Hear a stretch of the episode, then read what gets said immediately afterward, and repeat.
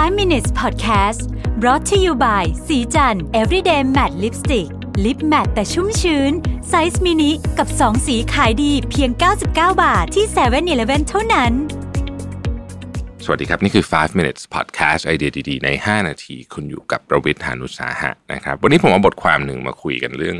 ที่ผมเชื่อว่าหลายท่านเนี่ยก็มี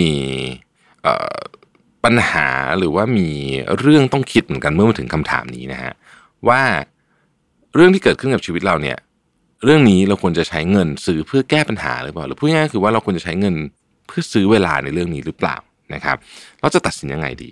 นะฮะมีหนังสือเล่มหนึ่งที่เขียนโดยอาจารย์ Ashley Villans นะครับอาจารย์เป็นอาจารย์อยู่ที่ Harvard Business School นะครับหนังสือชื่อ Time Smart How to Reclaim Your Time and Live Happier Life นะครับก็หนังสือเล่มนี้เนี่ยทาง Fast Company เขาก็เอามาเหมือนกับ เขียนไอเดียหลักๆ ออกมา แล้วก็มาชวนคุยว่า เวลาเราจะพิจารณาว่าเราควรจะใช้เงิน เพื่อที่จะซื้อเวลาหรือไม่เนี่ย มันควรจะดูอะไรบ้างนะฮะจริงๆมันมีหลายมิติมากแต่ว่าเขาเขียนสรุปมาเป็น 6 มิตินะครับ มิติที่1เนี่ยเขาเรียกว่า time cost ก็คือเอ่อคิดอย่างนี้ฮะเวลาที่เราจะต้องใช้เพื่อทำอะไรสักอย่างเนี่ย มันสร้างประสบการณ์บวกหรือลบของเรา ให้กับให้ประสบการณ์บวกหรือประสบการณ์ลบให้กับเราเยอะแค่ไหน ยกตัวอย่างสมมุติว่าหนึ่งชั่วโมงนี้เนี่ยคุณไปทานข้าวกับคุณแม่นะครับ กับหนึ่งชั่วโมงนี้คุณเลือกที่จะเพื่อที่จะอาจจะเพื่อที่จะประหยัดเงินนะฮะก็เลือกที่จะทำอะไรดีละ่ะ อาจจะเก็บของนะครับเก็บของที่บ้านเพื่อไม่ต้องจะได้ไม่ต้องจ้างคนมาเก็บหรืออะไรเงี้ยนะฮะอะไรทำให้เรามี ประสบคือไปกินข้าวกับแม่ประสบการณ์บวก เก็บของที่บ้านอาจจะเป็นเป็นเป็นประสบการณ์เนกาทีฟเพราะเพราะเราอยากจะไปทำอีกอย่างหนึ่งเขาบอกว่าให้ชั่งน้ำหนักสองอย่างนี้ดูตลอดเวลานะฮะเออเราควรจะทำอะไรก็ได้ที่มันเป็น positive ให้เยอะที่สุด เป็นบวกให้เยอะที่สุดนะครับคอนเซปต์นี้ก็เหมือนกับการจัดบ้านของมารีคอนโดนะฮะเป็นเป็นอารมณ์แบบนั้นนะข้อที่สองคือว่า quality of life cost นะฮะต้นทุนคุณภาพชีวิต อันนี้จริงๆก็มีความคล้ายข้อแรกเหมือนกันนะครับ แต่ว่าเราถามเรื่อง quality of life เนี่ยคือต้องบอกว่าเรื่องนี้นะฮะเรื่องนี้เนี่ยนะฮะมันทำให้คุณภาพชีวิตเราแย่ลงหรือเปล่า เราซื้อคุณภาพชีวิตที่ดีขึ้นได้ไหมนะฮะอันนี้คือ quality of life cost นะฮะอันที่สามก็คือว่า opportunity cost นะต้นทุนด้านการเสียโอกาส พูดง่ายคือว่าถ้าเรากำลังจะและเอาเวลาไปแลกกับเงินเนี่ยนะฮะมันมีมันมีต้นทุนด้านโอกาสอยู่ที่อื่นหรือเปล่า ถ้าสมมุติว่าเราเลือกที่จะอยู่ที่บ้านเพื่อที่ทำความสะอาดบ้านนะฮะ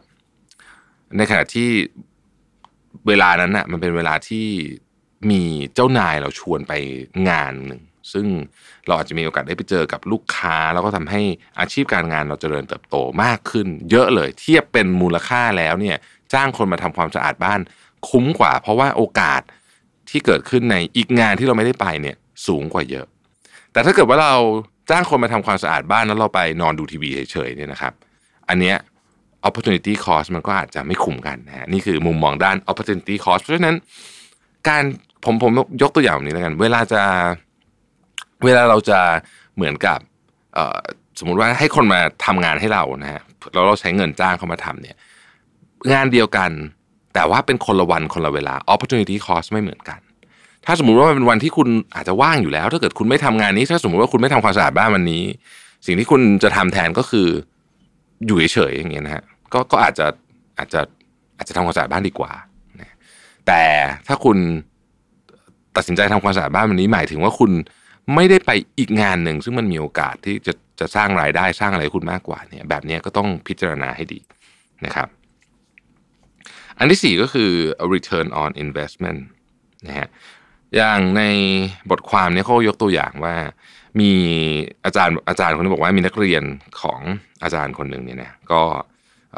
ค่อนข้างจะเรียกว่าฐานะไม่ดีนะครับ ก็เลยเดินมาโรงเรียน แต่อาจารย์เขาแนะนำบอกว่า เอางี้สิ ลอง ซื้อจักรยานมือสองดูไหมมันอาจจะใช้เงินนะคือเดินมันไม่ใช้เงินเลย แต่ว่าจักรยานมือสองนี่มันใช้เงิน แต่วันหนึ่งประหยัดเวลาไปได้ ครึ่งชั่วโมงถึงหนึ่งชั่วโมงนะฮะเอามาตั้งใจเรียน เอามาตั้งใจเรียนมาทำการบ้านนะฮะมีเวลามากขึ้นนะครับ ก็ส่งผลให้เกรดดีขึ้น ในที่สุดก็ได้งานที่ดีกว่า แล้วก็รายได้เยอะกว่านะฮะนี่ก็คือเป็นการลงทุนชนิดหนึ่งพูดง่ายคือการซื้อจักรยานเนี่ย ก็เป็นการลงทุนนะครับ บางคนก็อาจจะเป็น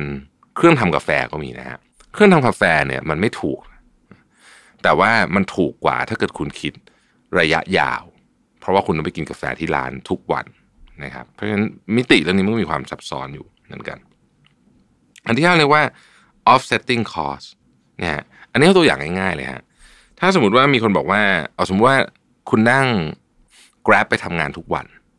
หลายคนจะบอกโอ้โหแพงจังเลยอะซื้อรถดีกว่านะฮะซื้อรถเนี่ยต้องดูนะฮะว่าจริง ๆ แล้วเนี่ยมันแพงกว่ากันจริงหรือเปล่านะครับ offsetting cost ก็คือ ถ้าเกิดคุณไม่ซื้อของอย่างหนึ่ง คุณจะไปซื้อของอีกอย่างหนึ่งแทนนะนี่คือ offsetting cost นะฮะในกรณีที่คุณเรียก Grab คุณอาจจะไม่ได้ใช้ Grab ทุกวันบางวันคุณจะอาจจะไม่ได้ไปทำงานนะครับ แต่รถเนี่ยคำนวณเป็นวันราคาของมันหารออกมาอาจจะถูกกว่าเรียก Grab แต่พอคิด หลายเรื่อง เช่นหนึ่งถ้าคุณนั่ง Grab คุณทำอย่างอื่นใน Grab ได้เพราะมีคนขับให้นะฮะอันนี้ก็คือกลับไปที่ไอ quality of life cost นะคนนั่งกับคนขับเนี่ยก็อาจจะก็เกี่ยวมอมมอมนี้ก็ได้นะครับ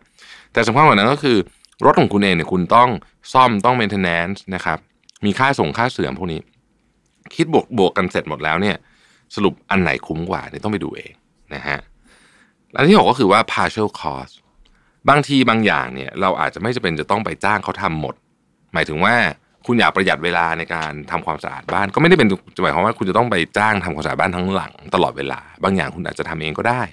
แต่มันอาจจะมีงานบางอย่างที่คุณไม่ชอบหรือมันทำแล้วมันเหนื่อยมาก ก็แบ่งไปก็ได้ นี่ก็เป็นวิธีการบริหารจัดการนะครับ ผมเชื่อว่าชีวิตคนเราเนี่ยมันอยู่บนสองเรื่องนี้ตลอดเวลานะฮะก็ดูให้ดีนะครับแต่ว่าหลายครั้งเนี่ย เราแทนเขาเรียกว่าเป็นการเสียน้อยเสียยากจริง ๆ เพราะว่าเราประหยัดกับของบางอย่างที่ไม่ควรประหยัดอะแล้วเราไปเสียโอกาสเสียอะไรอีกทีเยอะในอนาคตนะฮะเรื่องนี้ก็ต้องระวัง ขอบคุณที่ติดตาม 5 minutes นะครับ สวัสดีครับ 5 minutes podcast presented by สีจัน everyday matte lipstick lip matte size mini